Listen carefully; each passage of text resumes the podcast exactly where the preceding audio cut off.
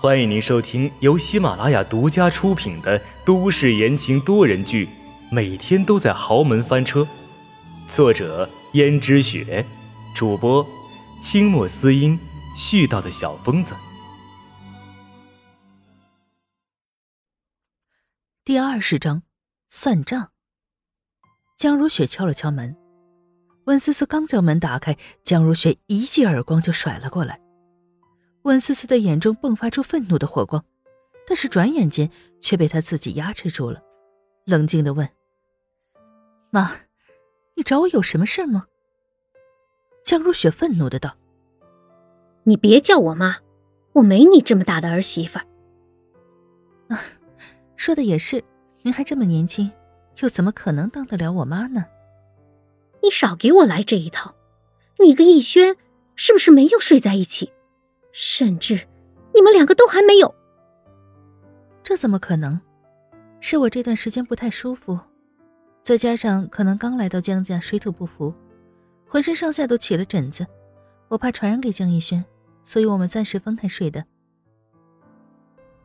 江如雪一想，也是，两个人都结婚了，不可能没有任何关系，也不可能分房睡吧，就道：“那你说。”你跟阎罗北什么关系？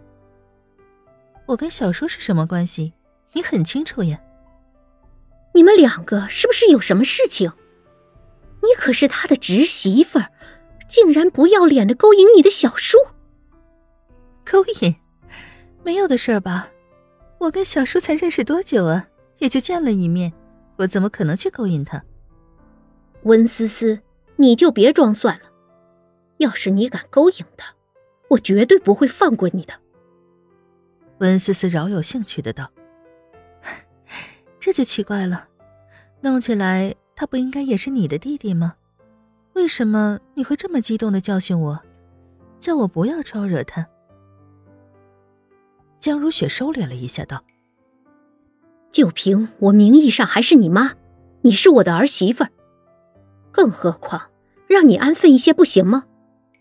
难不成你和逸轩刚结婚就要背叛他？背叛？自然说不上，只不过我跟小叔的事情你也不清楚，又何必来瞎搅和？你这个贱人！如果你真的跟阎洛北有什么事情的话，我就去告诉爸，让你这个狐狸精扫地出门。我还要告诉江逸轩，到时候你就等着净身出户吧。净身出户就净身出户，有什么大不了的？江如雪听见温思思毫不在意的态度，不禁生气了。温思思又道：“不然我还能怎么说？希望您少操点心吗？先不说这事儿有影没影，就算有，跟你又有什么关系呢？你这么义愤填膺的，不知道的还以为你是小说的什么人呢。”听见这话之后。江如雪的心虚了，总之，你最好给我小心点江如雪恶狠狠的警告完之后就离开了。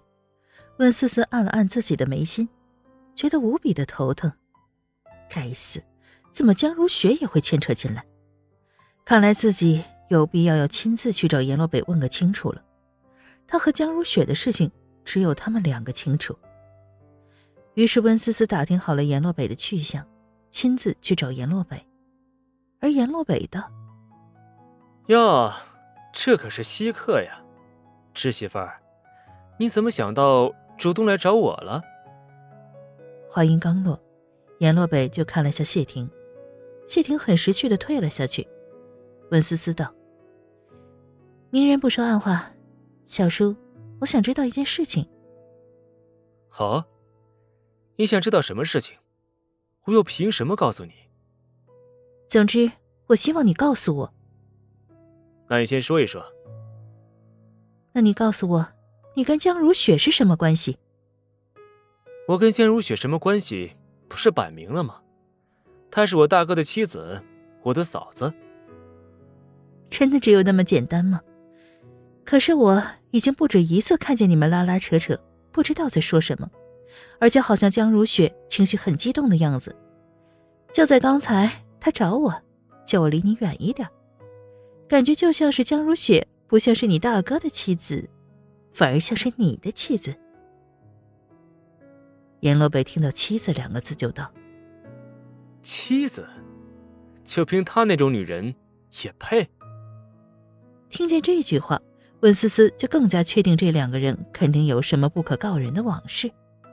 温思思又道：“那你们之间到底发生了什么？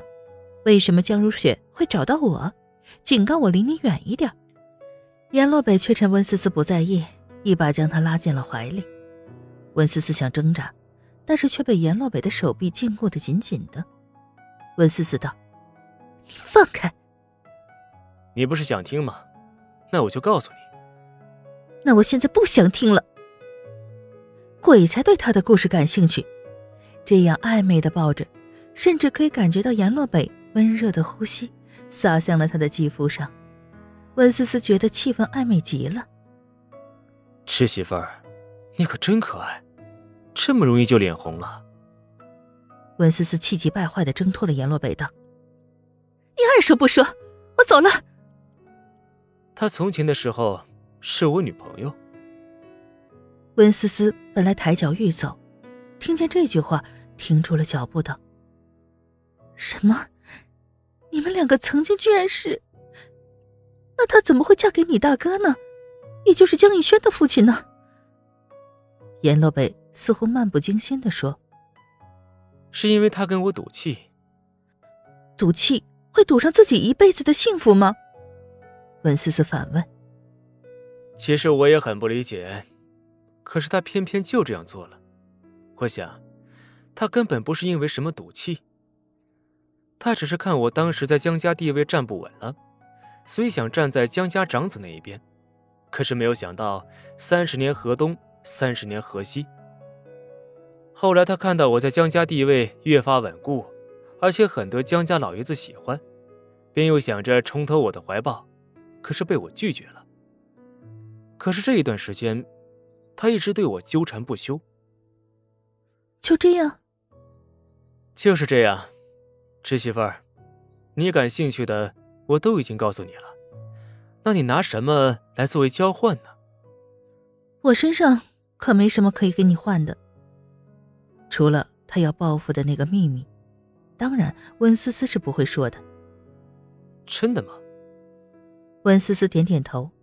阎罗北又道：“侄媳妇儿，你什么时候学会骗你的男人了？比如，为什么你要瞒着江家，其实温家已经破产的事实呢？你是怕江家会因此跟你解除婚约吗？”温思思有些意外。这件事情你怎么知道的？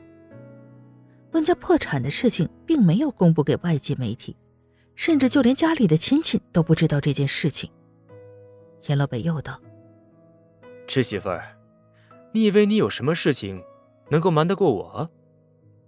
温思思脸色很是不好，质问道：“你在暗中调查我？”听众朋友们，本集播讲完毕。感谢您的收听。